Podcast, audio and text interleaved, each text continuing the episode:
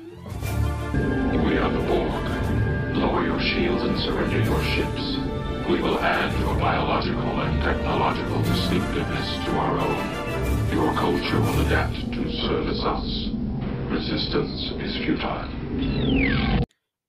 Hello there, viewers. Greetings, Trek fans of the world, and welcome back to the Hit or Miss Star Trek podcast for this next episode in our second series dealing with the Borg and advanced AI.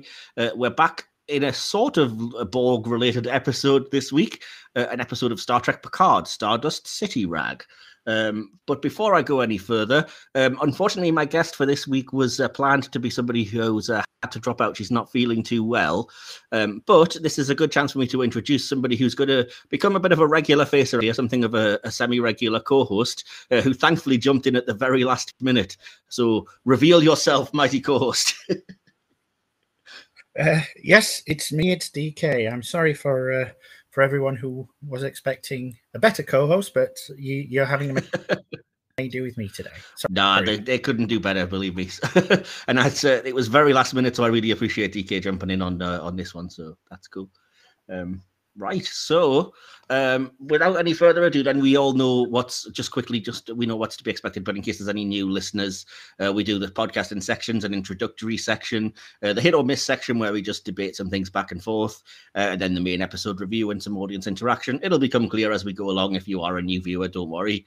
Um, but yeah, so uh, DK, are you ready for a little introductory chat?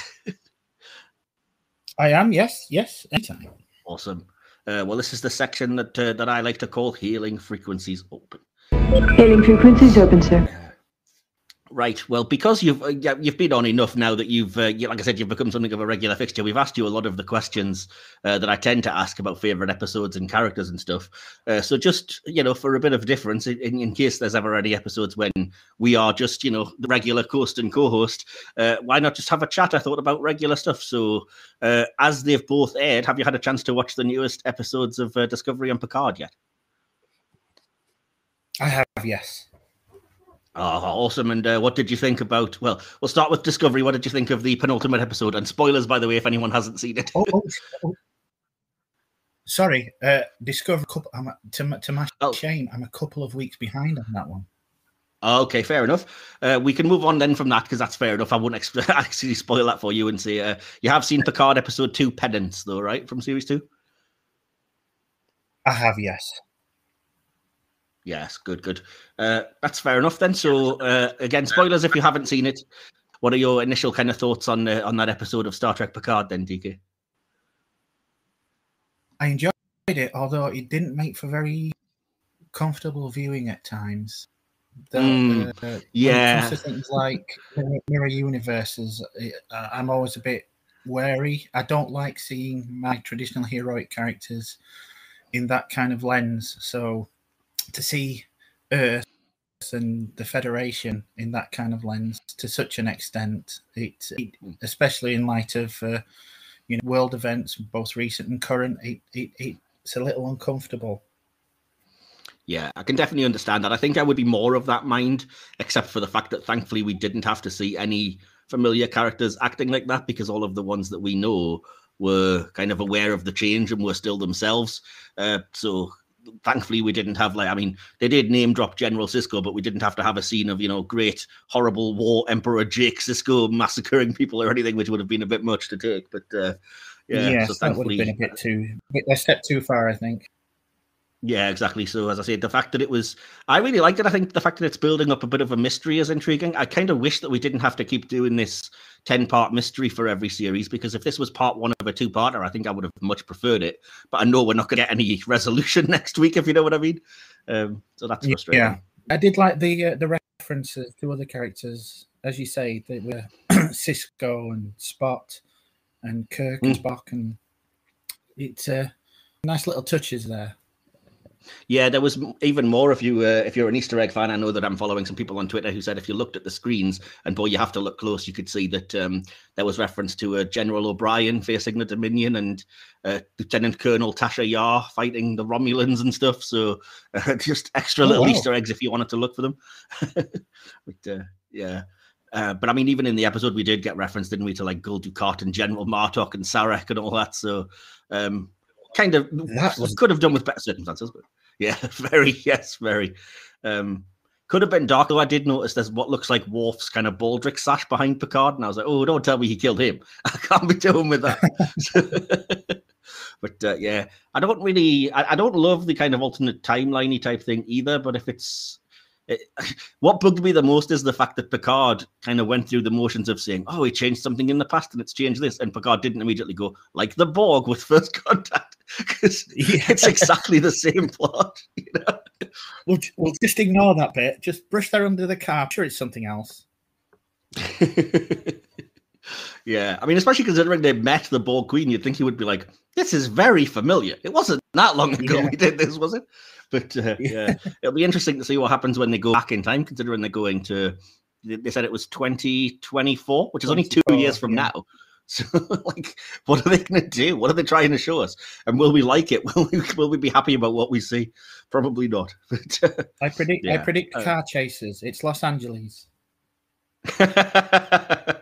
um, I I personally, given the Easter egg I noticed of the great statue of a, a particular character, I expect to see some Brent Spiner in the past.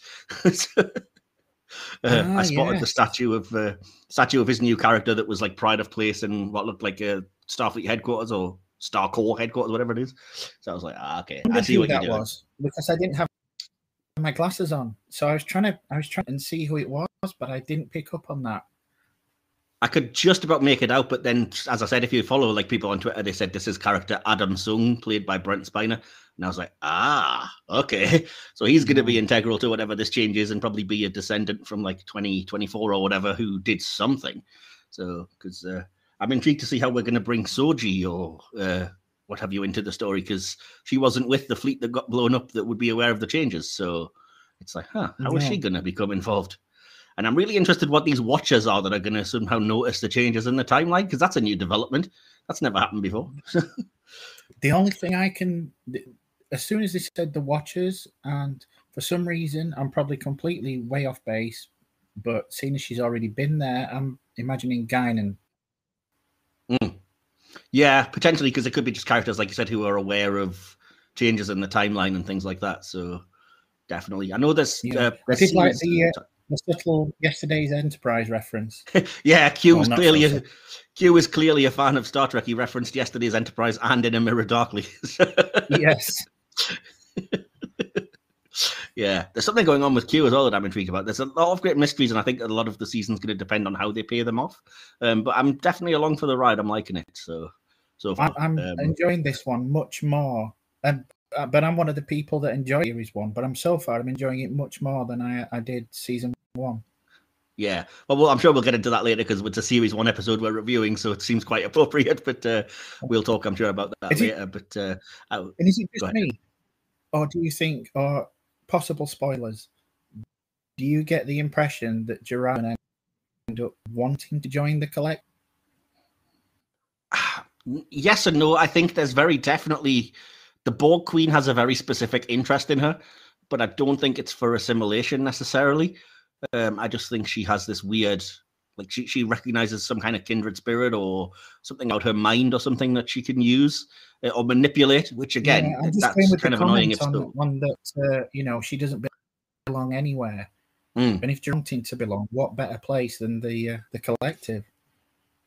I think she's just manipulating her, as I say, which I kind of hate because that's exactly the same as basically what the Romulans did with Soji last year, um, and kind of what they did with her with the whole mind meld thing. So I'm like, oh, I hope it's not just the same plot all over again, because that would kind of suck. Yeah. But, uh, yeah. Um, what did you think of the new Borg Queen though about um, Annie Wersching playing the character now? took a little getting used to. For some Hmm. reason, when I was when, when I watched Voyager, the uh, when they recast the Queen there, I had no problems with that. I'm not sure if it, I'm not I'm not sure if it's the makeup or I think the way is that she bit, yeah. acts. I can't quite get on board with this one, but I'm hoping that will change as it goes on.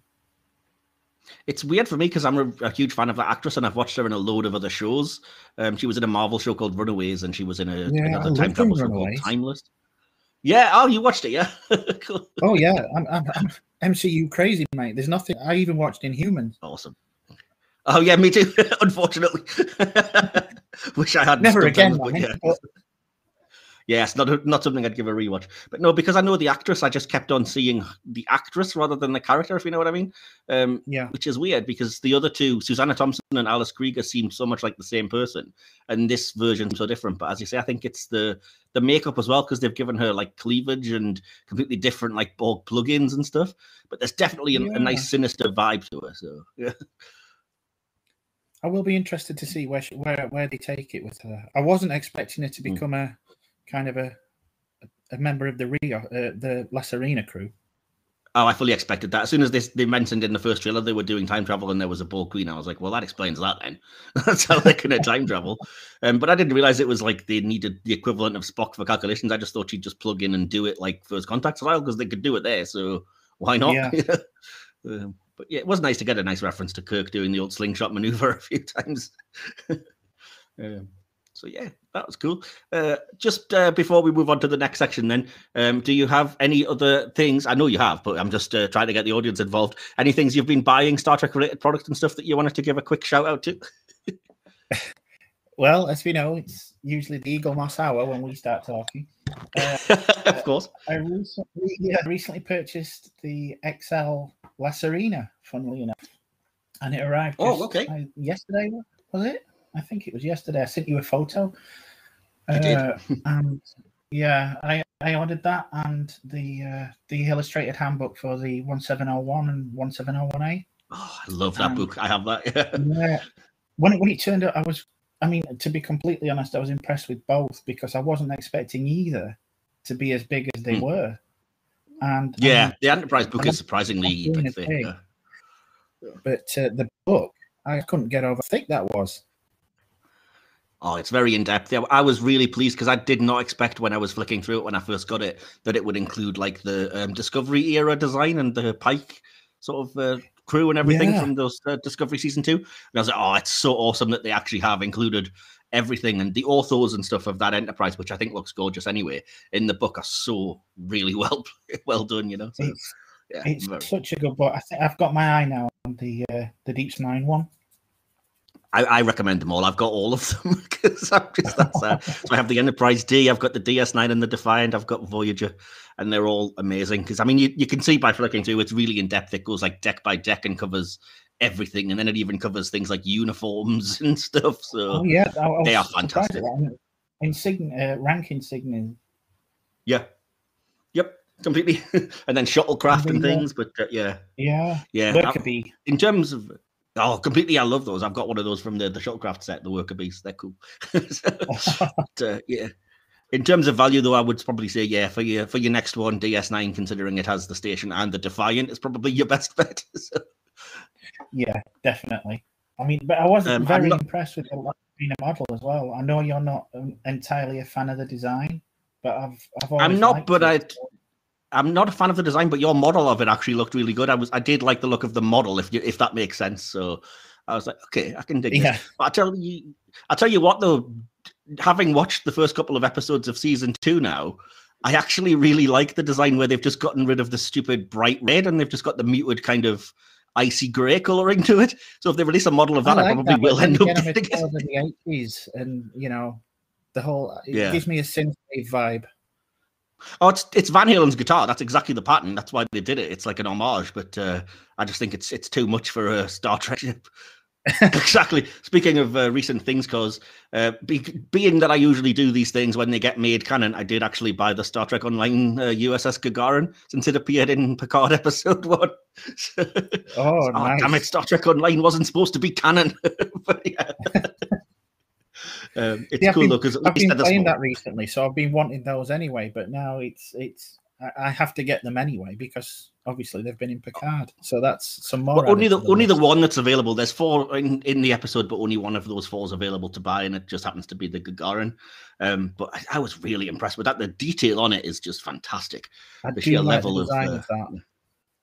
It's amazing. Um, and I was surprised how different it is because I thought it was just going to be the same as the Discovery one. It's based on the Shepard class, um, but side to side, there such a lot of differences. Actually, it's not just a repaint. I was like, okay, that's, I, I can dig this now. So, We just Yeah. keep adding things to our lists. Oh, it's ridiculous. I'm not. I'm. I keep saying I'm not buying anything else until I actually finally receive the Cerritos, which I'm still waiting on. Um, but it just depends what else, what else gets thrown in and made canon, or what else they release. Um, I mentioned on Twitter the other day that they they brought up for pre-order the Serenity from Firefly, and I really want it, and it looks gorgeous. But I'm not paying sixty quid to just have no sort of uh, firm date that I'm actually going to receive it. So I'm like, nah, I might wait until it gets released and then look around third party sellers and stuff to see if I can get it. But I'm not just I'm giving Eaglemoss 60 quid. Yeah, I'm the same with the uh, the light cycle. I mean, as much as I love the designs on light cycle for the price, uh, I'm I'm sorry, Eaglemoss, but no, I'm going to have to get it on a sale if if possible, but uh, but not not at the moment.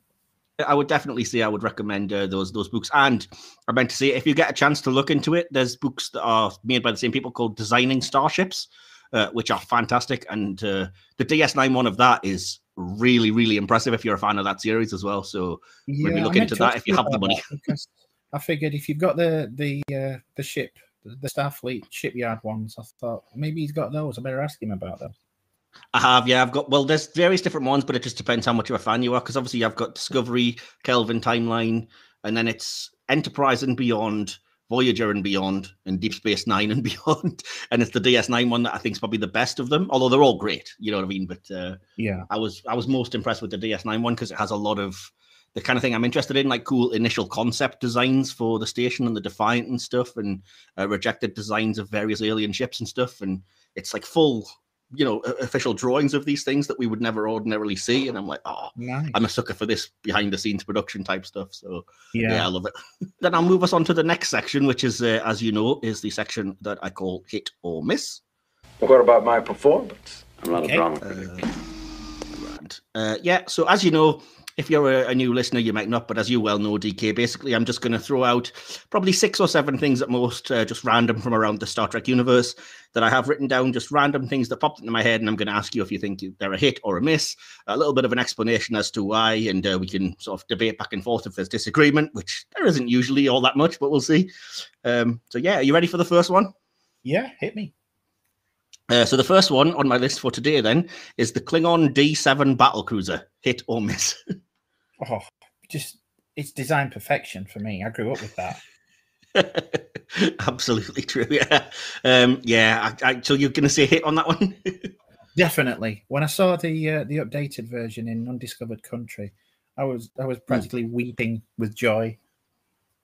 yeah. The K't'inga class is uh, is really cool, which is basically the D7 advanced. But uh, yeah, I'm only talking about the D7 kind of the original series era, and I guess Yeah. Discovery did briefly feature it.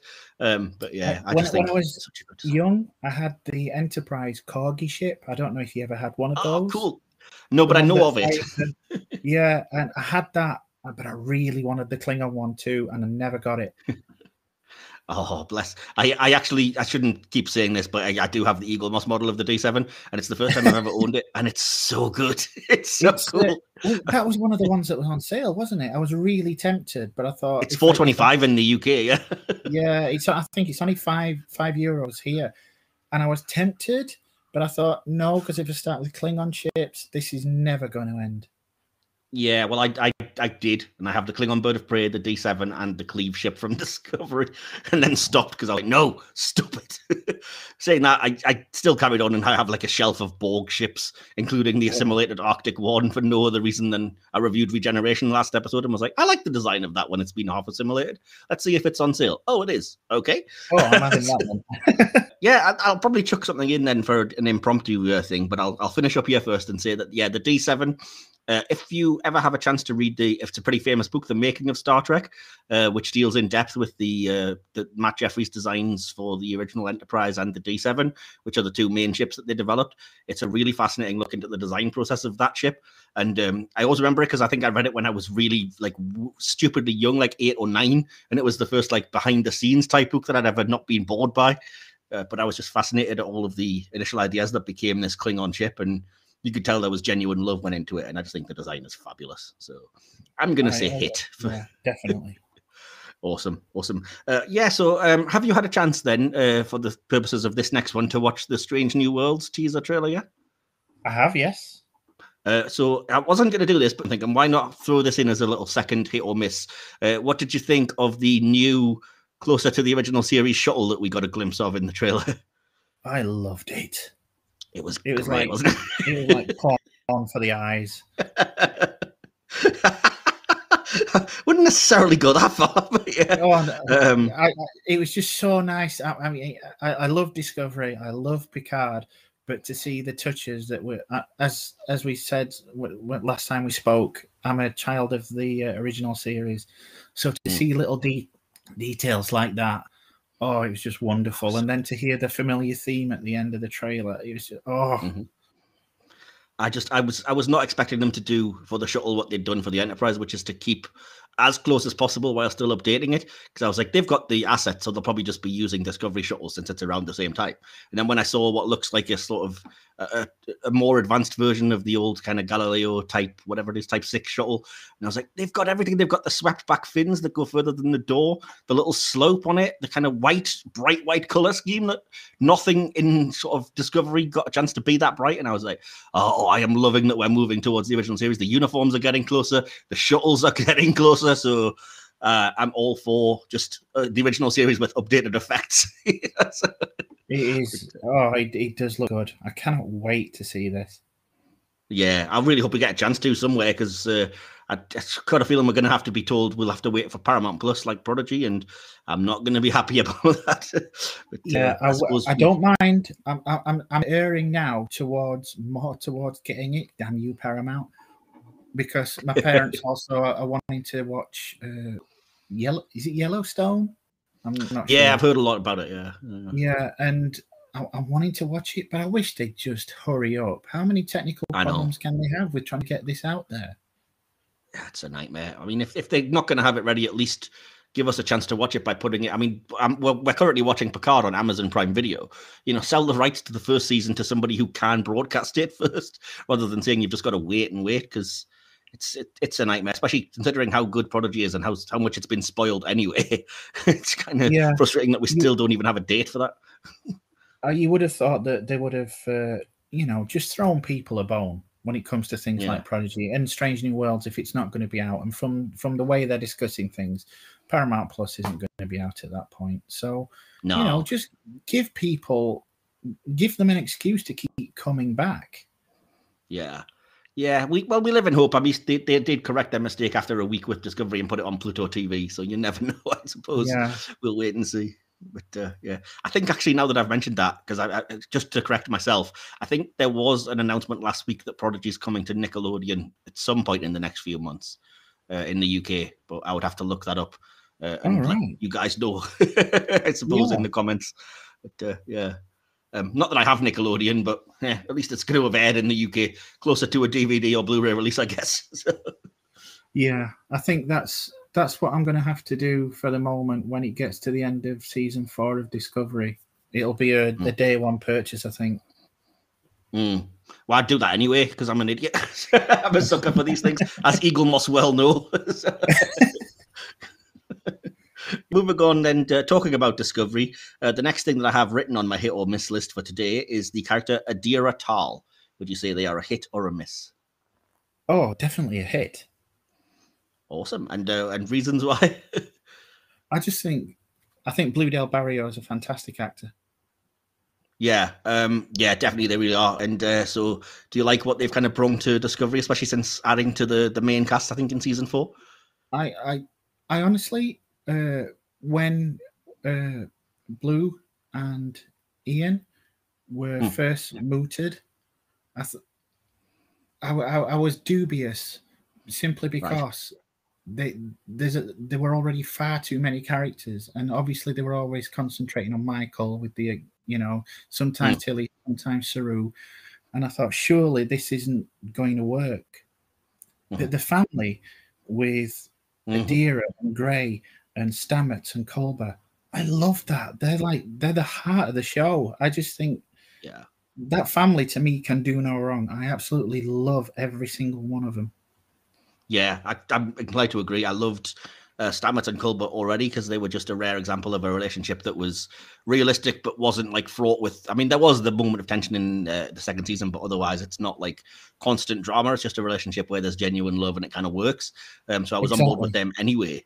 Um, which was a, a, really cool. Like, obviously, it's always cool to have a bit more representation and stuff in terms of sort of a gay couple and a non-binary person and a trans person, anyway. Um, but to have them in this kind of sort of found family unit, uh, as you say, just I think really, really does work, and it could have been potentially a bit um, exploitive, but it doesn't ever come off yeah. like that because um, everyone has their own kind of role to play, and they seem to do it really well. and they're um, all such likable characters. Yeah, exactly. Likable yeah. characters. I, I, I don't think you would root for them. If if anything, my personal thing is you don't. I don't think you see enough of them recently. That's my only it, gripe. Yeah, in terms of Blu, I love, I love Adira's story. I love that they gave them um, the kind of Trill backstory and the idea of the first human to successfully kind of have a symbiont because that's fascinating within itself. Um, so I absolutely love that. Um, and yeah, just uh, linking that to their kind of boyfriend and the the kind of the emotional connection along with the literal kind of physical connection in, in terms of um, the symbiosis of the trill is, is kind of fascinating for me. So I think and they I, work really well. But yeah, you can buy that relationship just like that. They're, they're yeah. so good. Yeah, because that there's genuine chemistry because those two clearly do get along, and same with um, I think it's the same with Stamets and Culber. That works as a family because there's genuine affection between all of the actors involved. Um, otherwise, yeah, it wouldn't necessarily actually, work. I mean, I mean, I've seen I saw them on the the Star Trek Day broadcast, and they hmm. actually mm. they, they, they kind of came across as a family. You know. Mm-hmm. Yeah, I think that, so. I think there's they're, a they're not even on camera, and I think there's a certain level of protectiveness as well um, towards the younger parts uh, of that family from the older ones, because obviously they've lived with kind of a little bit of intolerance and a little bit of harshness and, and being different. So um, it's kind of nice to see. I think that protective side that's very parental, which I guess fits the character really well as well, because yeah. that's how they would would react. So yeah, um, but yeah, I've, I've went on enough. So I would say definitely yeah, Tal, a hit for me. I love the introduction of the character in Discovery. Um, I kind of regret that we've had to lose Tilly, and I hope that's not because Blu's become a main cast member that we've lost uh, Mary Wiseman. But yeah, unfortunate. I heard but she still, was yeah. starring in a uh, in a play. I'm not sure if that was anything to do with it, but I hope she. yeah, I did see that. Yeah. A regular. I hope she does. I hope she comes back. It will be a shame to lose her, but um, anyway, that's not neither here nor there. It would it wouldn't be Blu's fault anyway if that wasn't the oh, case. Oh, definitely in, in, terms of uh, in terms of what they can contribute, fine jobs. So it's hard to uh, to complain, you know. Uh, so yeah, that's another hit. So that would be three hits. Uh, so I'll move to the next thing. The next thing I've written down is another thing from uh, Discovery season three onwards. Completely coincidentally, I promise. It was it just the way things came into my head. But um, it's Ni'Var. Would you say that's a hit or a miss? Uh, for me hmm. personally, mm. it's a bit of a miss right now. Ooh. Because you see, no, I, I like the idea that unification that reunification actually happened, but I would like to spend a little more time there.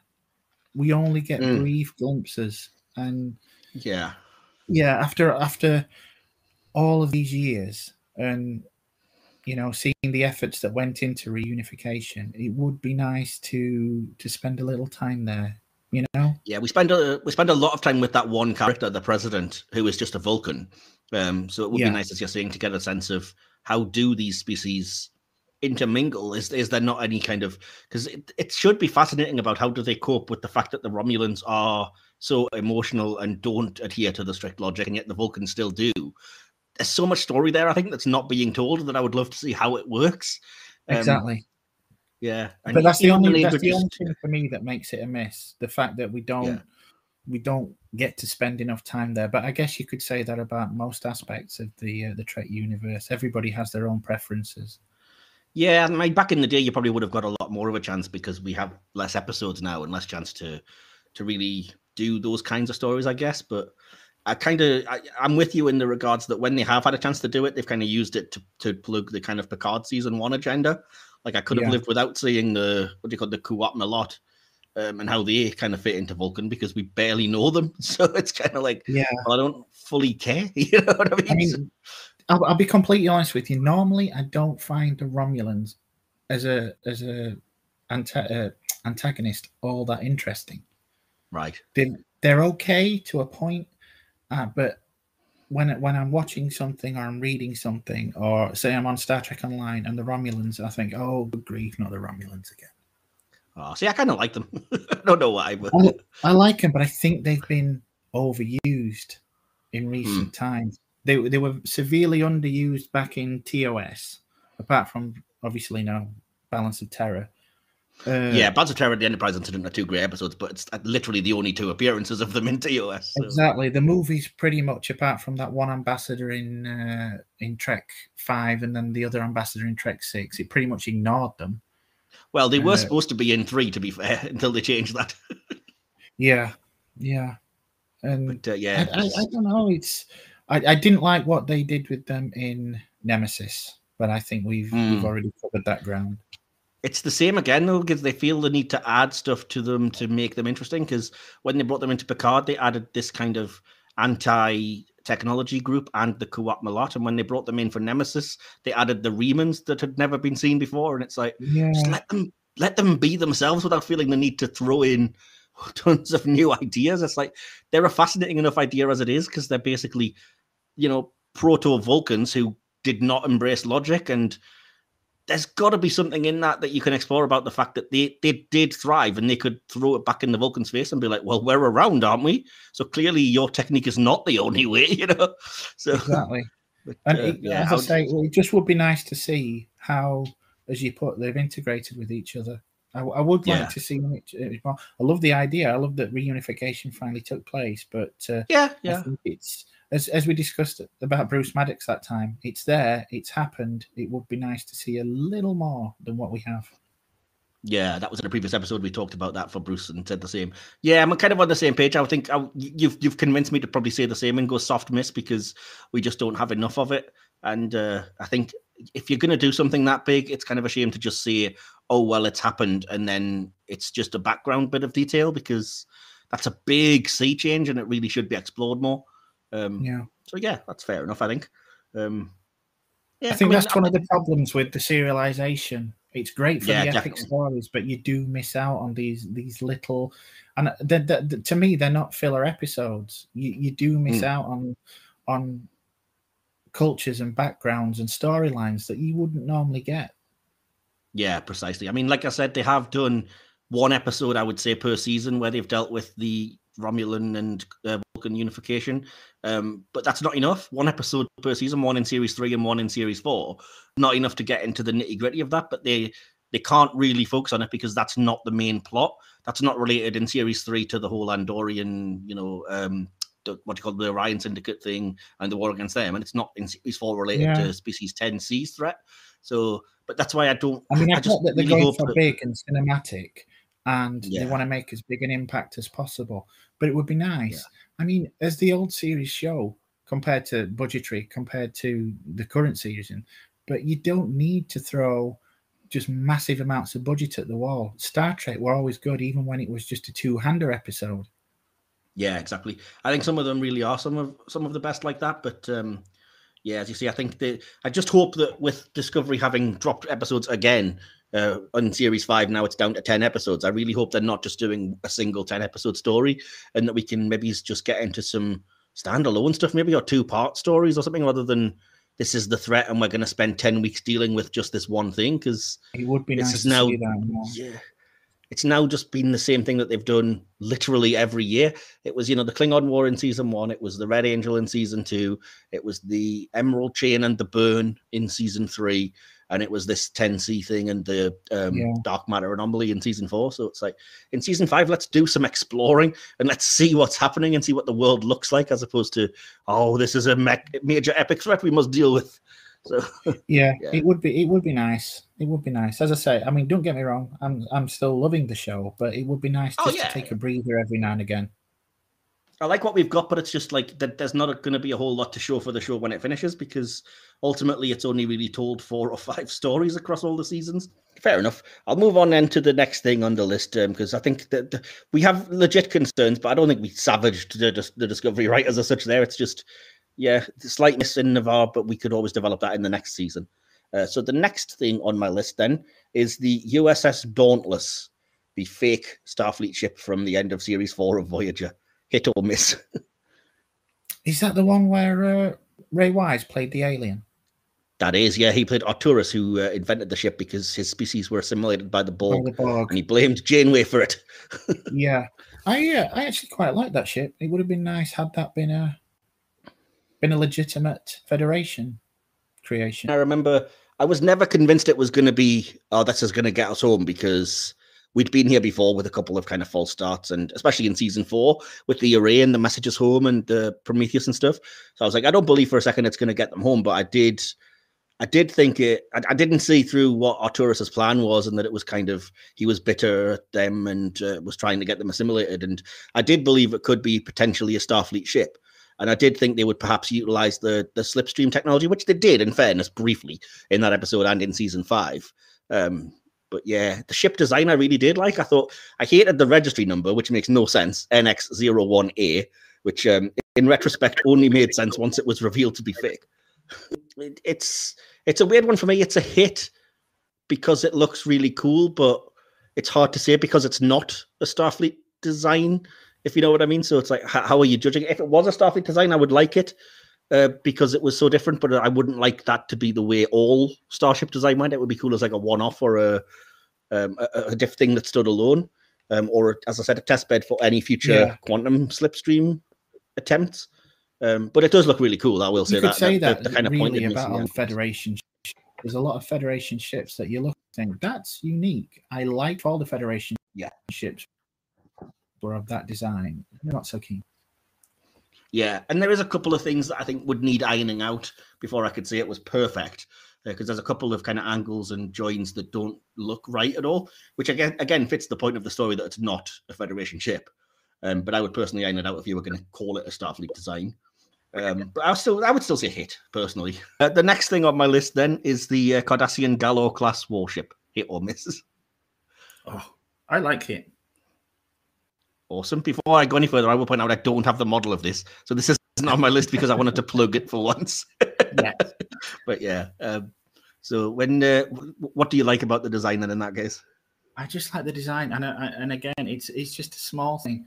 I love the Hmm. little red uh, Oh, phaser phaser cannons at the front. It- it- Yeah, I was thinking of the kind of what looks like the deflector thing at the front. It's kind of a red jewel thing. Is, Isn't oh, it, is as it the well? deflector rather than the face? I, Yeah. I, I like that. Maybe it's It- both. Again, it's going back to the the synth wavy aspect. Yeah, definitely. I love the little the, the fact that it's got what looks like a little lip or a like a baseball cap thing, I guess, over the front of it. It's such a little touch, but I love it.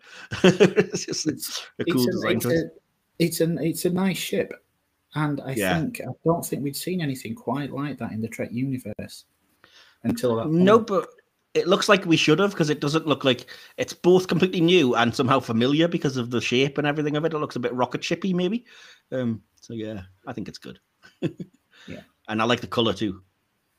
yes, uh, that kind of yellowish brown's a unique design choice.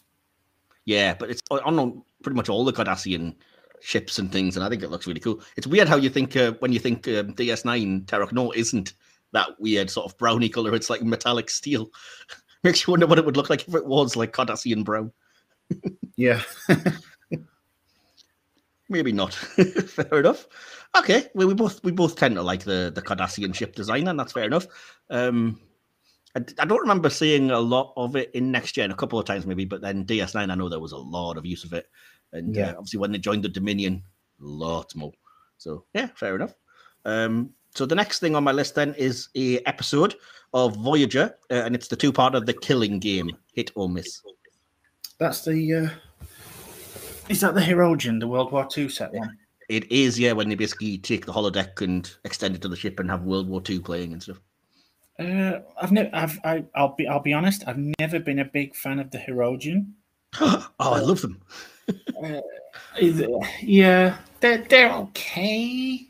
I mean, they're I- just predators from Predator. Yeah, exactly. Exactly.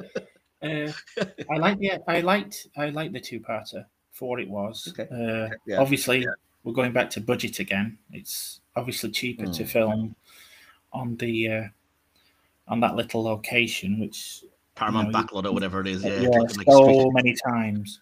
yeah.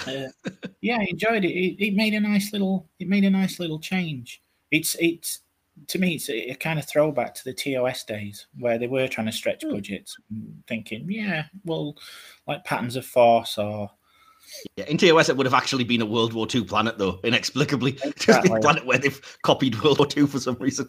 Yeah, or like a piece of the action with the uh, the gangsters. Yeah, or even like the the various planets that look like ancient Rome and stuff. You know? Yeah, there's quite a few of those. Yeah, but uh, no, I think I'm, more enthusiastic uh, than you maybe about the Killing Game. I really like it. I love the fact that characters can play out of type, if you know what I mean, against the, the familiar characters, um, Yeah. and even the, the moments when they are shocked and jarred back into themselves. So the moment when Seven of Nine goes from kind of Mademoiselle de Neuf singing to activating her little thing, and then she's just completely baffled what's going on, and like, oh, I can't sing, I am not well, kind of thing. So, um, and I, I do I do like the Hirogen. I like them better in that episode than when they were just the Predator in those first couple of appearances. Um, Yeah. There was a bit more depth to them when it was like, look, we want to hunt, but we realize it's not really a, a viable thing forever. So holograms are an option, perhaps. Um, and it was good to see something that seemed like a genuine threat that had taken over the ship and kind of stayed that way. Not like the Kazon had it for like a week or whatever. So, Yeah. whereas the the were really running things and uh, and taking no prisoners. So yeah, But to be honest, by the time you got to that point, the last thing you wanted to see was another Kazon. Yeah, well, exactly. but uh, yeah, no, I, I really love the Killing Game. I, I thought it was a good idea to use World War II uh, because they would, wouldn't they? If uh, you know we're hunting, so why not pick a turbulent time in history and stuff? Um, So yeah, I thought it I was. thought, it good. was, I I was- thought it was done well. It made, like, as I say, it made a nice change from your uh, your standard episodes. I I also thought it was really clever how they worked in uh, Roxanne Dawson's pregnancy for the only time in the season as well, Yeah, by uh, having it be like a She was holographic. just uh, wearing the uh, the engineer's jacket, wasn't she? exactly, yeah, throughout the rest of season four, yeah, exactly. Oh well, that's cool. Um, that's for them. Well, I'll, I'll move us on then. So that's that's like seven things in the hit or miss, and we, we're mostly positive, I think, about them. So um, I will move us on. So See, we, This we, we, is love gonna- Star Trek. of course we do. that's all we talk about. so uh, no, that's fair enough. Um, as I say, we are going to move into the main episode review now, and we will begin analysis. That's Spark, analysis. So the episode in question, as I mentioned, uh, is another Borg episode this week to fit into our theme, kind of, um, and it's the episode Stardust City Rag from Picard. That's episode five of season one, uh, and yeah, we're just going to do a full review here. So before I get into kind of fast facts and bits and pieces before I start, uh, did you have any kind of factor information yourself, Diki, or any kind of first thoughts about before you'd rewatch the episode? Uh, I remember watching this uh, the first time when it came out and not enjoying it that much. Mm. But I'm I'm not sure if it's because I knew what was coming this time, but uh, it impressed me a lot more on the second. Okay. Okay, fair enough. Um, so you remember not liking it the first time, but you didn't really have any other thoughts maybe about it until we'd rewatched. So, and then we'll No. get into what you thought now for that time. That's fair enough. Uh, cool. Um, well, before we start, then, as I say, this season, what I've been, this series, I should say, what I've been doing is just giving a few fast facts of, of anything that I can find about the episode, just to give a little bit of flavor to it before we start reviewing. Um, the first fact that I know about this one is that there are signs on Free Cloud for Mr. Mott's Hair Emporium, Quark's Bar, Dabo Tables, and Orion Slave Girls, which are, of course, all Easter eggs for other Trek stuff. Uh, and Rios is said to have worked for Mr. Quark of Ferenginar as part of his um, kind of cover as a facer um, on a job involving the Breen. So, yeah. uh, related to that, my second fact is Bjayzl offers Tranya to Maddox, and that, of course, is a favorite drink of Balok from the Corbomite maneuver, which also turned up in DS9. Yeah. Uh, so yeah. Uh, fast fact number three: Seven of Nine's drink of choice is straight up bourbon, which is an odd thing because it was previously stated and shown that her physiology doesn't react well to synthehol, making her easily intoxicated in both timeless and body and soul. Uh, so either she's gotten over that, or presumably real alcohol is less damaging to her. I don't know. I'm going to go And, with uh, that. She's built up a resistance as she's gone, as she's regained her humanity. she just spent like a good three months blackout drunk with the Fenris Rangers. Why not? yeah, so that's pretty good to be honest. awesome. Uh, and the last thing, of course, this episode sees the return of two characters, uh, Icheb and Bruce Maddox, though in both cases they were recast.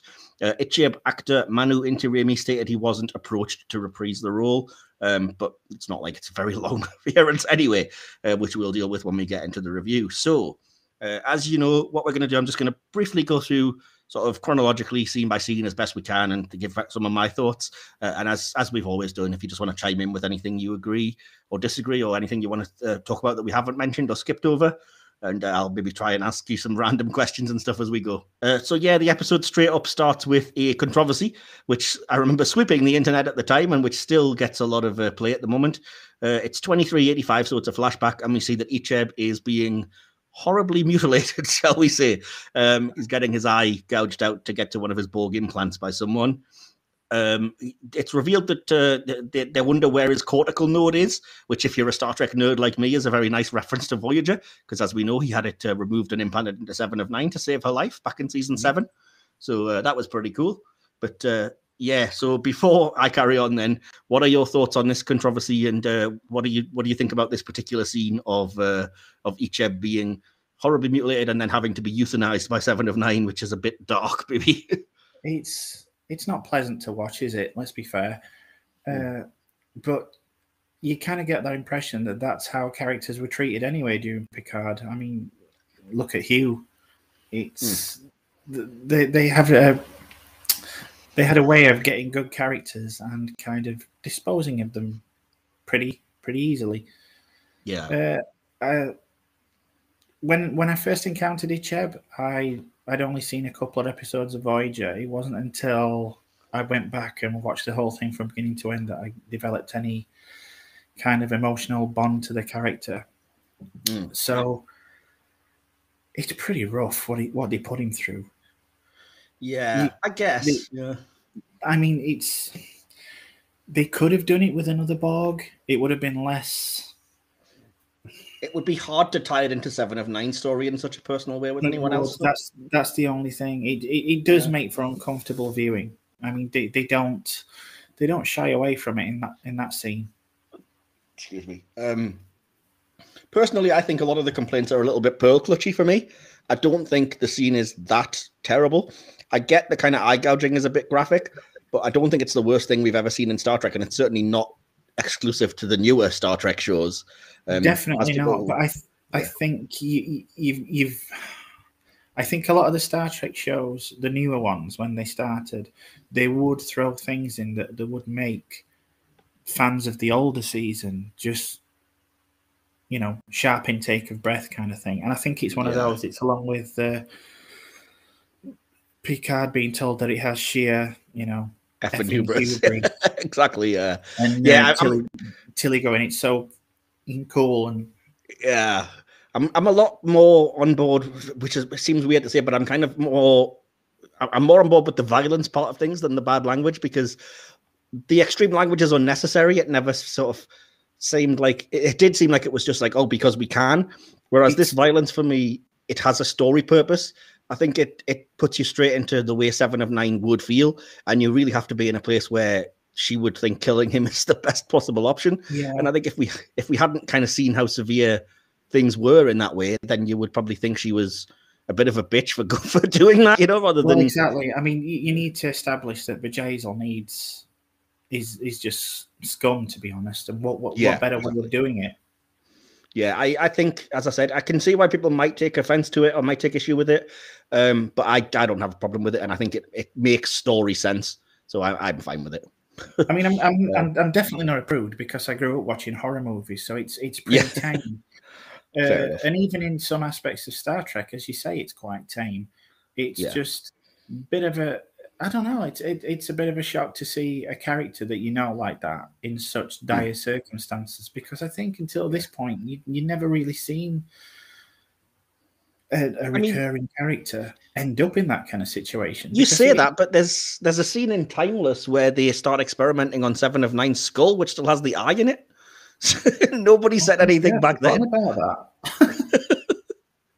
I mean, they're just playing with this brass skull with an eye in, like, oh, we need to get the thing to time travel and stuff. And I'm like, not one person was like, well, that's a bit too far. You know what I mean? I would have thought there'd be more complaints about things like first contact as well, because that gets really horrific at times, you know? Talk about eye gouging and stuff, but yeah. Yeah. People just like to complain a lot about newer stuff, I think, when they get a chance to, but yeah. I, th- I think um, I think it, part of it was definitely uh, the hatred of from some subsections of so-called mm-hmm. fans with new track. Yeah, I do think as well that it was perhaps a, a, bit too jarring to literally open the episode with it, and that might have been a, a, poor decision on their part. because there's no chance to sort of ease your way in. It's just like, oh, it's 2385. We have the old uniform. Oh no. Yeah. so it's like, yeah, It's- maybe give us a breathing room. Yeah. Awesome. Uh, so yeah, before we hit the credits, then we go to Free Cloud, um, and this time we are flashing back to just two weeks ago, uh, where Bjayzl is dodging lens flares and light flare back and forth to meet with Bruce Maddox, um, who it's revealed owes her money and uh, talks about his destroyed lab and thinks it was the Tal Shiar, uh, which is all kind of related to the the plot that we've so far had in season one. Um, but she also is revealed to have drugged his drink, which I think feeds into a bit of a noir uh, vibe that maybe is going to pervade the rest of the episode. It starts things off with that kind of this is a, an intriguing mystery and this money collector and this uh, what's going on kind of thing. So yeah, I was intrigued enough, I think, at that point. So we hit the credits, and it was interesting for me to note that this episode is written by Kirsten Beyer, who's a kind of popular novel writer who was brought on board for the newer series, uh, and directed by Jonathan Frakes, which I did not realize. But uh, No, yeah. Yeah, apparently so. But uh, yeah, so the episode opens uh, properly in the present day uh, with us in Picard's study room. Um, of course, at the end of the last episode, he'd beamed Seven of Nine aboard from uh, Fenris Ranger ship that was being destroyed. Uh, so Seven has basically approached Picard and they're having a discussion about what are you out here, you know, saving the galaxy. Um, and Seven of Nine's doing the best she can, and they discuss about, you know, the the Fenris Rangers are um, doing the best they can because the Federation has left them behind in a very kind of reminiscent of the Maquis kind of way. Uh, Yeah. this is to do with the Romulan relocation and stuff. Uh, so yeah, a lot of vibes of things I don't like personally, but I did like that um, Seven of Nine's kind of great quote about you know uh, it's it's not easy work, it's horrible, but the only thing worse would be giving up. Um, and I kind of like that that she's she's got that level of resilience, I guess. Um, Yeah. didn't didn't love that you know she's not with the Federation or Starfleet or anything anymore because as a Voyager fan, I would have preferred to know she was with those crew, but what the heck? It's still a perfectly valid storyline and nothing wrong with it. It's still it's, to me. me at this point. It's still kind of a shock to see her not as the seven that we knew previously. Yes.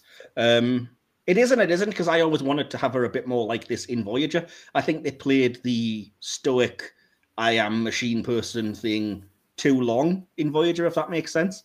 Um, and she never really developed beyond that in what four years.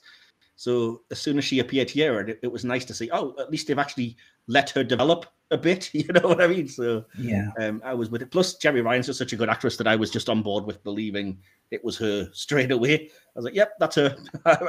I buy it."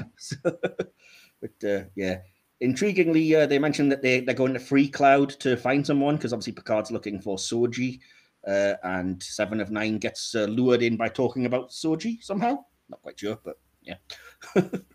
uh, back on the La Sirena, your favorite ship, we get um, Raffi and Rios having a conversation while they're dealing with these stupid holographic controls that I don't like, but that's a nitpick. I won't get too into that. Um, talking about how Rios of again Nine. does not get to light his cigar. Yes, indeed. Don't get me started on that either. but yeah, um, yeah, not a fan of some of these aesthetic choices, but it's interesting to note that Raffi and Rios uh, sort of know Seven of Nine. She has like a reputation. She's the kind of infamous ex Borg, and they they talk about how Picard was Borg as well, which I think is the first time it's mentioned in the series. But Yeah. obviously, it's gonna be important. So yeah, uh, interesting bit of uh, story back backstory and, and setup. I think exposition there that we needed. So uh, yeah, then we cl- we quickly cut to Agnes on the ship, uh, who's watching. And again, I don't love the silly holographic video screen rather than just using a video screen. There's nothing wrong with that, but whatever. Um, but she's watching like videos of uh, Bruce Maddox, which again I think is the first time we've seen him, other than in the pre-credits, uh, played by a different actor this time uh, than his original appearance. And she's just kind of watching home movies and getting emotional about him talking about the the alchemy of cooking and replicators can't quite match the real thing. And uh, yeah, you obviously get the sense without them going too far into exposition territory that they were a couple and they genuinely cared for each other. So Yeah. that gives you a bit of extra intrigue, I would say as well. Um, so just before we rock up to Free Cloud, then did you have any thoughts quickly on these opening scenes and uh, and where we were here in the Trek universe? I did like the uh, I did like the banter between uh, Raffi and Rios. It comes across to me as very genuine. I, I, I did like that. Again, it's something I didn't pick up the first time I watched it, but uh, they are very good actors. Yeah, um, I don't love the characters, but the actors are fine. But yeah, I, I, think just with me, I don't think they've ever really, they've never really cemented themselves for me or, or clicked in because they're not, they're not Star Trek enough. Which sounds horrendous, but yeah, I just think there's too much. They go out of their way to try and make them into into something that they're not. So they're always there's a little too much or... Han Solo in Rios. That's exactly what I was going to say. They seem there's a lot of that in this episode, but they, like it's it's I don't know. I don't know if if you would call it a man crush, but I do like Rios as a character. I'm not a fan. I, I mean, I, I don't mind aspects of him, but as you say, I think the writers want him to be a Star Wars character, and that bugs the crap out of me. Just let him be a, a good sort of captain. You know what I mean? There's there's nothing, there's no shame in that. There's no harm in it. You don't have to give him all these extra quirks and ticks and oh he's got to chomp on a cigar and he's got to be a badass. And it's like yeah. let him you know let him be what he wants to be a captain. Um, but it's the same with Raffi like just let her she can have kind of emotional problems without it having to be a deep problematic drug addiction and stuff. It's like yeah. stop going too far you know? But, yeah.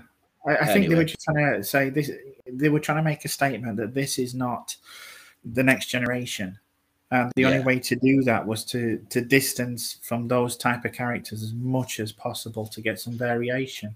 And but I do think they overcorrected. Come across as a bit bit too much, step too far. It does. They overcorrected because they don't fit in this universe, and then you get characters that do fit perfectly. If I do say so myself, like Elnor, for example, fits perfectly. But then it's really jarring whenever he gets scenes with Rios and Raffi because they're just from a different show, so it doesn't yeah. fully work. But again, um, I, it's it's really weird. I didn't like Elnor the first time I watched the season. I oh, see. But, I did. yeah, I, I just couldn't take to him. But I, I have liked him so far in season two, and there's rewatching it today. There's been little aspects from this episode that's just mm. made me love him. Oh, I like I liked his. I mean, I'll get into it later, but I just love his kind of innocence and his. Uh, he's very brusque and to the point without being rude. It's just a simple matter of he's never really known how to interact with people, I guess. So I love he's, that dynamic. he comes across to me like a, uh, a Star Trek naive version of uh, Guardians of the Galaxy's Drax. Yeah, a little bit. Um, see, I, I, think there's a lot of um, yeah, there's a bit of that, but I think there's a lot of there's kind of an, an innocent version of Legolas in there as well because he's clearly designed to be like a badass yeah. elf warrior type elf. character. yeah, yeah. Um, but as you say, there's there's also a hint of, uh, in a way, there's a hint of like early Seven of Nine. Like I've never interacted with people, and I'm not sure how to, but I'm trying, kind of thing. Yeah, um, but from a more humanoid perspective, yeah, I like exactly. That. But it's a shame they don't get a chance to interact more because it would be interesting to see that with her having developed a little bit and him being where she was uh, when she was first. Like, how do I deal with people? It would have been an interesting thing to look at, but that wasn't what they were doing. So fair enough. It also um, would have been nice. Uh, I was disappointed that they didn't use the original actor for Maddox mm, as well. Yeah. Um, I don't know why they didn't because I've, I've, when I looked around, I, I saw that they didn't approach uh, the original Icheb, and there's been controversies and stuff, so that might be the reason why. But I couldn't find any information as to why they didn't just ask the original actor back to play Bruce Maddox. Um, again, it wouldn't hugely have mattered, as we'll see why by the end of the episode. But it is jarring because the actor they've picked looks nothing like the original yeah. guy whatsoever. they didn't even try. Um, but yeah. Anyway, uh, so as the episode develops, we get La Sirena is uh, approached by loads of holograms and things like the Red Bolian, uh, who reveals that uh, the ship is a Kaplan F-15 freighter, which is the first time we find that out. Uh, there's loads of pop-ups and stuff, and uh, I think it's Elnor or Agnes. No, Agnes has to punch one of them because it's for yeah. like a boxing thing or something, so she has to do that. Uh, and then annoyingly, this bloody drug dealer advert props up trying to sell drugs to to Raffi and I'm like, oh, you've went too far again, you know. Yeah. but then you uh, do get that lovely little touch afterwards when Elnor goes, "Let me get one." Yeah, I did like that because it's like it, it knows how to target the adverts somehow at exactly what everyone would kind of want and, what would appeal. But with Elnor, it just didn't know what to do, which is such a fascinating idea, even in just one line of like it, it it couldn't appeal to me with anything because it wouldn't even know where to start. No. I was like, that is brilliant. That is ultimately like talk about revealing to the audience this character is a blank slate, you know. So yeah. Um, where are we? So they find that Bjayzl is holding Bruce Maddox and calling for the Tal Shiar for a deal. Uh, but Seven knows about her and her butchery of XBs or X-Borgs. Uh, Seven for me is a little bit jarring here when she's kind of uh, obviously she has reason to be knocked, shall we say, at Bjayzl, but the idea of like using herself as being going aboard with this plan and, and seeming very uh, led with anger, I guess, was a little bit like, ooh, I don't know if I like this particular side. We haven't really seen it. Yeah. Certainly, we haven't seen it where it hasn't been like this. This is bad. Maybe in like Prey from Voyager, where she ended up like, because you don't like species eight four seven two, you're trying to get them killed, and then in the end, we're gonna, you know, ground you in the cargo bay for weeks because you've been a bad book. So, yeah, but uh, yeah, um, I will say as they beam down to Neonville, I freaking hate Free Cloud. It doesn't belong in Star Trek. It's a Star Wars location again. It really Yeah, is. yeah. I hate it. I hate the stupid costumes. I hate the holographic angel wings. I hate the sheer amount of bizarre aliens that don't need to be there. For it. And I hate that the whole thing's washed out. with- dressed as a space pimp. No, I don't. And I didn't like the when they tried to make it funny by going, "Oh, you need a feather." No, no, he doesn't. Just shut up. He did. It Having, did, uh, especially when uh, you know uh, Picard affected the uh, outrageous Monty Python French accent. It did come across. little absolutely hate Picard's disguise in this episode. The eye patch and then whatever the frick that accent is. That is dreadful. Sir Patrick Stewart is a flippin' knight. He's an award-winning Shakespearean actor. What is that accent? And why the heck, other than the fact that they're friends, did Jonathan Frakes not go, "Pa- Patrick, what the fuck are you doing? What is that? you know what I mean? Because that is not a French accent. That really is. It's very Monty Python, as you say. It's it's it's not subtle, and it's certainly not believable. But when the pre, it, it, it it's really weird because later on, when all pretense is dropped, you just kind of think, well, that kind of went nowhere. Exactly. Yeah. It's it does feel like, as I said, because it's Frakes directing, it feels like this was maybe written in the script as a throwaway thing, and they were like, "Oh, we're going to milk this because it's funny." And it's like it's not. It's funny for you because you know each other and you're acting out this ridiculousness. For the viewer, it's not funny at all. It's just jarring. It didn't work because you can't, in, in my opinion, you can't imagine Picard going along with something like that, acting that No. silly. Exactly. Yeah. So, Like I said, you can imagine him going along with the plan, but he wouldn't be like, "Oh, I'm just going to go really over the top." Oh, and it's like, no, Yeah. no, no, just no. but uh, yeah, uh, getting back to the action though, we have the uh, the the lizard guy who's an alien race we've never seen before, but who can apparently smell lies and stuff. That works for Bjayzl, uh, who is uh, he's on. It seems like he's on to Rios, but then we flash back because it's doing this noir structure of like, here's the problem, flashing back to how we solved it. Uh, which kind of renders it pointless for me, but yeah, we, we have the brief tense moment of he's going to smell that you're lying, then an immediate flashback of I'm going to inject you with something where that won't matter, and I was like, well, Yeah, what was the point in that? And it seems a bit yeah. weird. It's it is a little like they're trying to go all Ocean's Eleven. Yeah, yeah, exactly. That's yeah, heist movie. Yes, exactly. You're right, but it's it. They're not as clever as that because it's not the the structure of that isn't introduce a problem then immediately flash back to how you solve it. You know, there's got to Yeah. be more to it than that. So I, I just don't think that really worked all that well. Um, it was interesting to note that they were kind of trying to sell Seven of Nine because they showed her X-ray and all of her Borg parts were still there, and they did get into a little bit of explanation why of, of the fact that she was raised by the Borg, so there's always going to be a degree of, of, of something that it's not just a matter of taking things out like an assimilated person would be. So uh, even when Picard, despite the way he's saying it, the kind of the way he's like, oh, they're defiled because from birth she was ingrained with the Borg. I was like, that's that's a fascinating ex- thing to explore. But why are we doing it over the top of this Knights Who Say Ni sketch that you're doing with Yeah. this accent? You know, Yeah. but uh, yeah. Um, I did notice, however, in this moment that uh, despite all of my things that I have said in the past, Raffi and Seven of Nine do interact before they decide to be a couple in this episode. It was just so brief that I didn't notice it the first time Yeah. Same here. I didn't pick up on it until now. But now looking back with hindsight, you well, well, it's there, but it's not. It's not very uh, nuanced, and it's not very telegraphed. Either way, it's just like a glance, and And it does that horrible thing of um, I always remember Futurama taking the mick out of this when they uh, Fry's written an opera and uh, one of the characters in it just goes like, "You can't just tell the audience what you feel. That makes me feel angry." Because the entire dialogue is just like, "Oh, you're seven of nine. I admire you." I was like, "What? That's Yeah. that's bad writing 101. You don't just walk up and say, "This is what I feel about you," and expect that to be like, "No, sold. They're a couple now." you know what I mean? But, uh, it's it's a bad the the tone the tone during this section it's a very bad juxtaposition because as you say they're going for the noir look Hmm. but they're doing it in a very rent a ghost kind of way Yeah, very. Yeah, exactly. Um, but having said that, bear with me a sec. Um, it is, as you said, one of the better parts of the episode is when Elnor kind of puts two and two together and realizes that they're all lying, as he puts it, because he realizes it's an act. And there's such genuineness to the way that Evan Evagora plays that. It's like, yeah oh, everyone's lying. That's such a great moment.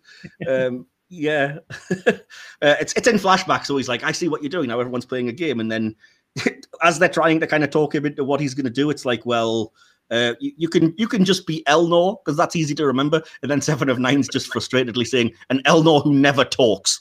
yes See, that kind of thing is is great. That kind of banter we could have done with a bit more of instead of the Yeah. daft accent stuff. Um, definitely but yeah. Um, let's see. So yeah, Picard d- demands to to see Maddox by using Seven as bait. Uh, but yeah, that's that's taking us to this kind of like, oh, what's going to happen now? But I, I don't think there's any real intrigue here. I'm like, oh, and because I think that's because I know how it ends at the end of season one, and I'm like, "Ugh, it goes nowhere. so never mind. Um, moving on, though, we do get a little bit of Raffi backstory. Um, again, with flashback to see that she's located her son while they're on this mission on uh, Free Cloud. Um, it's actually a, quite a sweet scene. I like this version of her when she's not like a complete wreck because you can see there's kind of a Starfleet person there and somebody who's, you know, who likes the camaraderie and stuff. But uh, yeah, it's it's weird It how. Go ahead. and it makes me wonder if they're going to actually pick up on Raffi's story before the se- the series itself finishes, or if they're just going to leave it as this throwaway where she's Oh, they do know? here. I mean, they they explain it here, but it's just it's not a particularly great story, and it's now already resolved because she goes to try and talk to her son, and you basically get him giving you the exposition of like, oh, what you're here to see me? Well, why don't you tell me about how all of these conspiracy theories you believe and how they've driven you to care more about that than me, and how it wasn't. that's what I mean. the- it's it's like, oh. it, she's proven in the end that she's right, but are we ever going to get a, a reconciliation? Oh, yeah, Well, no, because I don't think it matters. That's the whole point. Is that she shouldn't, as far as he's concerned, she shouldn't have cared. It wasn't her responsibility. So whether she's right or wrong, it's like why did she care more about the truth, I guess, than him? Um, so from his point of view, he'd still be bitter about that, which is a very interesting angle to to look at it that way. But again, I could have done without it being. She immediately lapses into this complete wreck of like, oh, it wasn't. It's not a lie. Oh, oh, I'm becoming this twitchy wreck of a person. Because- yeah. just play it normally. You can play it without having to just devolve into this drug withdrawal. It's not a lie. I'm, I'm telling you the truth, kind of thing. Hmm. Yeah, she did seem to for a, for a Starfleet officer. I mean, yeah, it is her son that she's talking to, but she did quickly devolve into a, a junkie from Hill Street Blues. Yeah, and it's the only time I think that she's done that an acting choice because, as I said, she's great, Michelle Hurd, in the scenes on the Sirena and even on the scenes when she's initially talking to her son. And you can kind of see almost she's not wanting to to bite when he's like, "What about this conspiracy? And what about that?" And it's like when she finally does give in and bite, she doesn't need to go all the way, as you said, to kind of like now I she seem like the insane guy on the street corner that's telling you that lizards run the world, kind of thing, because it doesn't help your case, you know.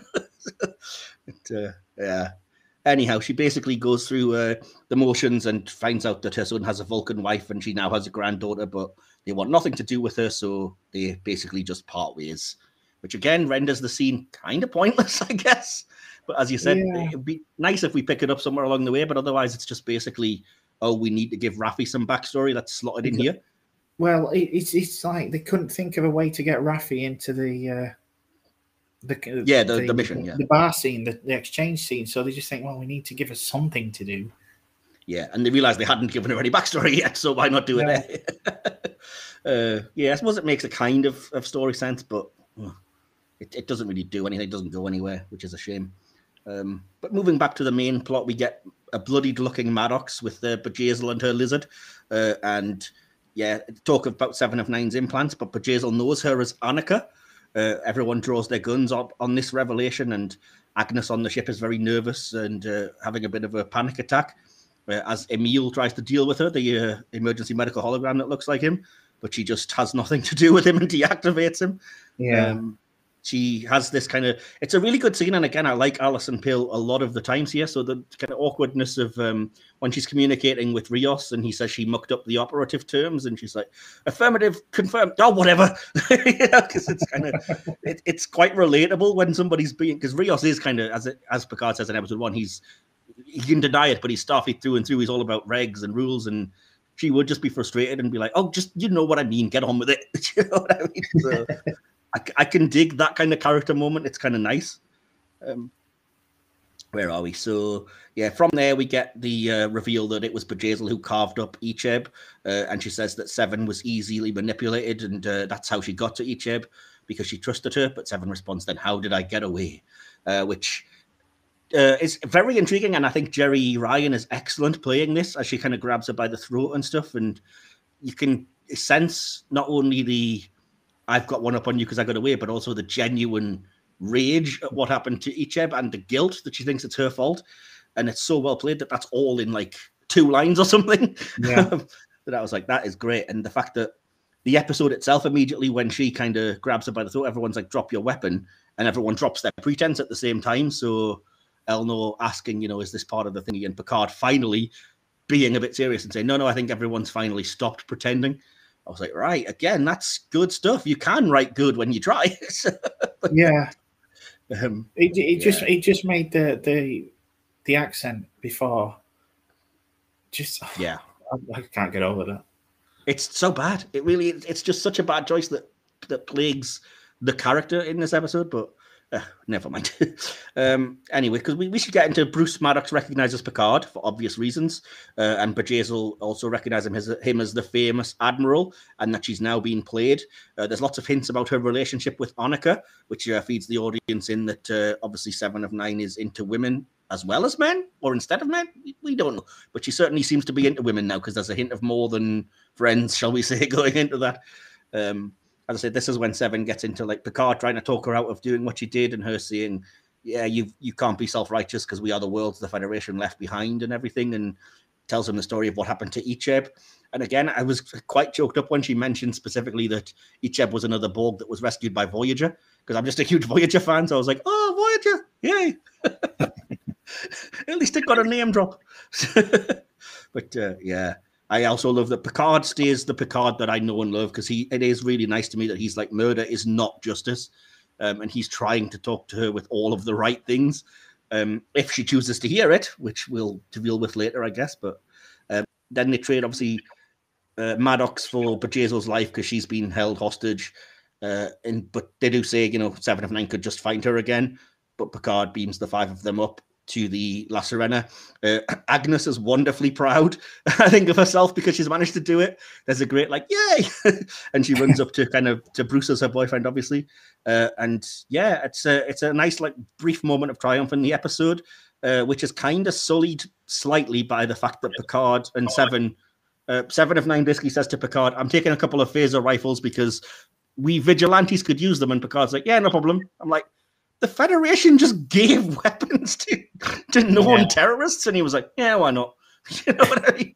It's like, what kind of lax ass security is this? but regardless of that, it does also lead though to the my top moment in the episode and possibly in the series, uh, which is the great bit of dialogue about you know, um, do you feel like you've retained all your humanity since you were back from the bug? No, but we're both trying every day of my life, uh, Yeah. and the fact that as Seven of Nine says that. The music literally starts playing the Voyager theme. I was just like, "Oh, that is that's how you get me. You know Yeah, how to do it." But yeah, unfortunately, that great emotional moment is immediately spoiled because Seven beams right back in and kills Bjayzl. Yeah. and says that yes, Picard should still have some hope and some mercy in him, but she owes Bjayzl for Icheb, so Seven Nine doesn't care and will just brutally blast her way out of there and shoot away like a badass and just murder people and yay, I guess. I mean, I've, I've just said in my notes, I understand it, but I hate it. what else is there to say, really, other than that, you know? Um, yeah. So uh, we get Bruce in the sick bay, uh, seeing being revealed that Dahj is dead, but she does have a sister. He's starting to ramble about, you know, she's on the Borg cube, and myself and Soong did it uh, talking about obviously as we later learned talking about Altan Soong and how they'd created um, these new kind of uh, uh, Dahj and Soji and such. Uh, but also, you know, we get further developments of Agnes seeing the Romulans and the Federation are involved. At least there's a bit of development on that, and then the reveal that she's kind of she's not quite herself because, as we saw previously, she'd mind melded with what was revealed to be a Romulan agent. So she completely breaks down. She kills Bruce, which is surprising. Uh, says that it's just another thing she has to atone for. The EMH activates, sensing her panic, but she again deactivates it and starts to kind of have some kind of fit herself. Alison Pill's epic acting makes this her kind of breakdown uh, because it's so emotional and so real. But I just still don't like that she just murdered somebody. It's it, I can't get on board with that crap. Yeah, um, yeah, and that's how the episode I- ends. I still have a problem with with Jurati killing. Yeah, yeah. and I'm wondering if that that could lead to something later in this series, what I touched upon earlier. Maybe, although I think they've basically tried to deal with that with a throwaway line in episode one, but we'll see. Um, so that takes us to the end of the episode. Did you uh, did you have any other kind of thoughts on the stuff that we haven't covered, maybe, or anything you wanted to talk about? No, you've pretty much. I mean, you've pretty much summed it up. There's some. There's some fantastic dialogue and there's some great acting, but it's hampered by some really just strange choices, which Yeah. just undermines it. It it's a it's a it's a very difficult one because it does, for the most part, it doesn't feel like Star Trek. So I can Mm. see why people would, you know, looking at this episode out of context, I can see why people would look at it and go, "That's not Star Trek." I mean, it is Star Trek. You all, but it's it's not so much that it's it's some of the decisions made in it, and I, Yeah. you know, I can get that maybe they want to have a bit of fun while filming the episode, and Mhm. But it just it doesn't make any sense in the story why Picard would use. I mean, okay, it, he could use a French accent, but not something so just out No, because I mean he's he's done the French accent thing back in the Next Generation, and he's been perfectly serviceable. Exactly. Yeah, it's just weird that now all of a sudden it's like comedy over the top version. It's just basically it was probably great fun to film, as you said, but to watch it's just painful. yeah. yeah. It's, it, it's ju- as I said, just a mixture of styles undermines the actual episode itself. Yeah. Yeah, completely. Um, fair enough.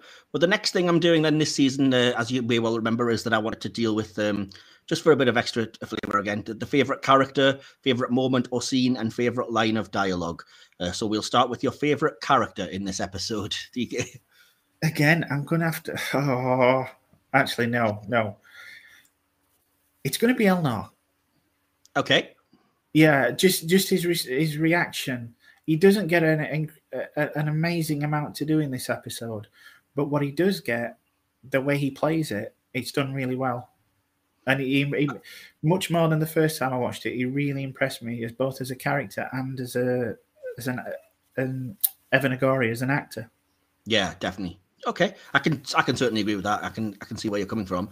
Uh, what I said is that um, everyone has something messed up that ruins their character and prevents me from picking them. Um, Picard's awful accent is somehow the least egregious, and he's almost the sole character who emerges with morality intact. So I guess I'll pick him. yeah. What else can I say? Um, so, what's your favorite moment or scene from the episode? Uh, it is the uh, the one that you brought up, the one with regards to uh, humanity. I said exactly the same. Yeah, there's not many moments, but I like the Picard Seven speech, minus the giving two guns to a terrorist. Yeah. And so, yeah, um, favorite line of dialogue if you have one, or, or kind of quote. Again, it's, it's it's the same the same one. I thought you'd say that. Yeah, I have I have it saved because I wanted to do them justice. So my overall favorite one is um, after they brought you back from your time in the collective, do you honestly feel that you regained your humanity? Yes. All of it? No. But we're both working on it, aren't we? Every damn day of my life. Yeah. God and Seven, it's so good. Um, so the, the next uh, section then is before we hit the conclusions and scores, as you know, is the uh, Gene's vision section. So I picked through with a fine tooth comb to look for stuff. So do you think there's anything that represents kind of Gene's vision of Star Trek that's present in this episode for the haters that are whinging about it? Shall we say? Just Picard's outlook. I, I'd more or less he's- say, as even at this uh, point, he still he still doesn't give in. Yeah, I said Picard's idealism and sense of justice is is very Star Trek, thankfully, and he's the only one that kind of gets to maintain that, which is a shame. Um, I also think Elnor's kind of innocence is, is very kind of Star Trekian, and uh, there's always that other character that's like a stranger to humanity that looks at us from the outside and kind of thinks, "Oh, this is how do I interact?" Which I like. Um, but there's literally nothing else other than that that I could find. No, it's, it's it's not a very good representation of uh, of his vision, is it? No, not really. Um, so, do you want?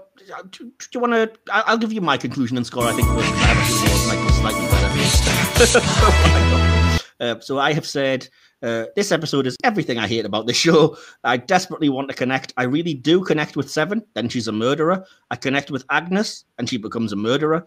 Raffi and Rios continue to be characters from the wrong franchise who don't fit in my view of the Trek universe. Elnor is cool but barely used.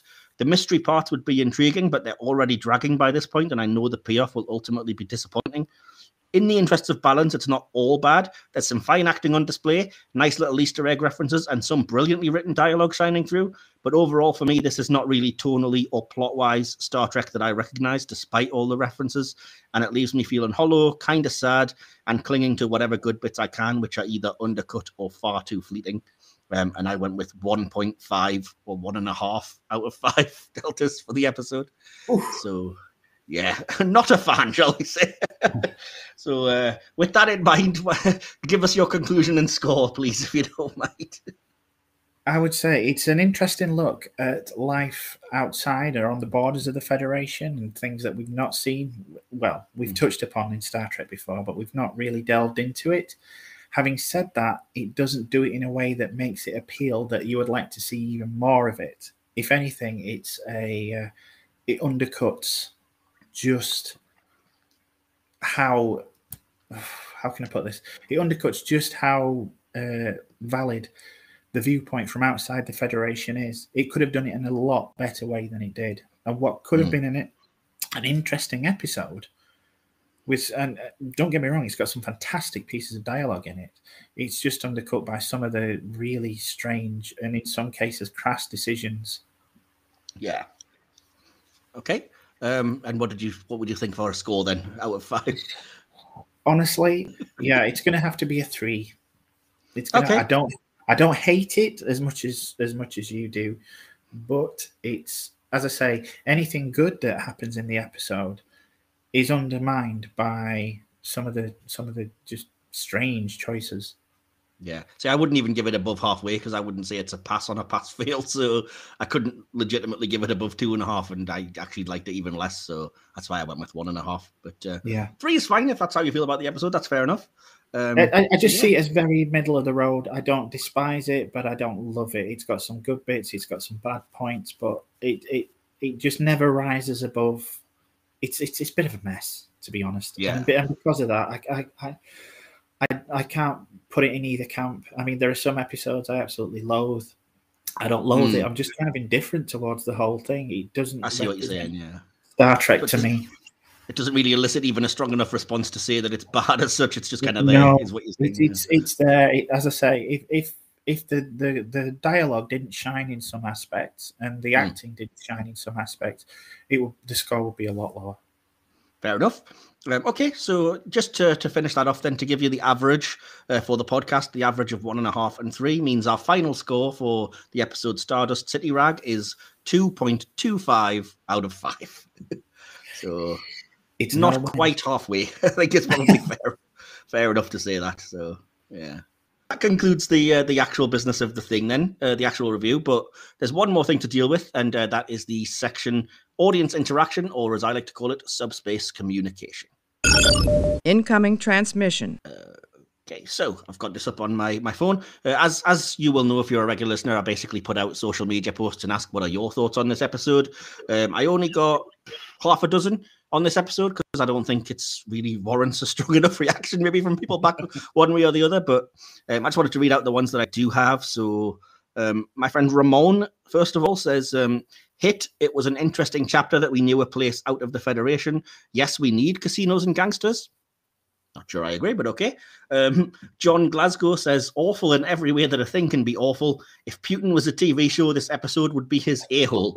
Picard was already bad, but this episode took it to a new low. The costumes, the accents, it was offensive to any rational mind. I I think we might have found somebody who likes it even less than me. yeah, that's. I mean, don't hold back. Say what you feel. Exactly, yeah. Uh, thanks for that, John. Scott Hussey says, um, My heart breaks for Icheb. I'm glad Seven exploded, Bjayzl. The disguises were a little over the top, but a lot of fun. And the Voyager theme playing when Seven beams down hits me right in the feels every time. So, fair enough. Uh, Ari Baranovsky says, It's so good. It pivots back and forth between silly and serious quite well. The heart to heart between Picard and Seven, followed immediately by Seven completely vaporizing Bjayzl with some amazing emotional whiplash okay, so it worked for one person at least. Um, and finally, uh, Reta Ju Heinen, I apologize if I butchered that, um, just says it's my favorite Picard episode so far. So surprisingly mixed. There are people who seem to yeah. really like the episode and what it was doing. As, so as I say every time, art is subjective. Of course, of course, and I wouldn't uh, begrudge anybody liking these things. It's just, as I said, for me, it wasn't quite the Star Trek that I I leaned towards, and I didn't like the decisions made. So naturally, it got a low score. But as I said, yeah, it is what it is. So that'll conclude that. So yeah, all that's left for me to do is to say thank you so much for stepping in to review this episode uh, at the last minute, DK. I appreciate. Uh, and as I said, uh, listeners, if you uh, are interested in these kinds of things, you are going to be hearing a lot more of DK because he's going to become something of a semi-regular co-host. Certainly, starting in series three, if uh, if and when that ever happens. Um, because I could So yeah, um, so as is uh, tradition, this is your chance to plug yourself, your socials, and any other projects you have going. So fire away. oh well, got nothing to plug right now. Just uh, if you want to follow me, if you want, uh, you know, even more inane diatribes, I am on at AKA Starlord on Twitter.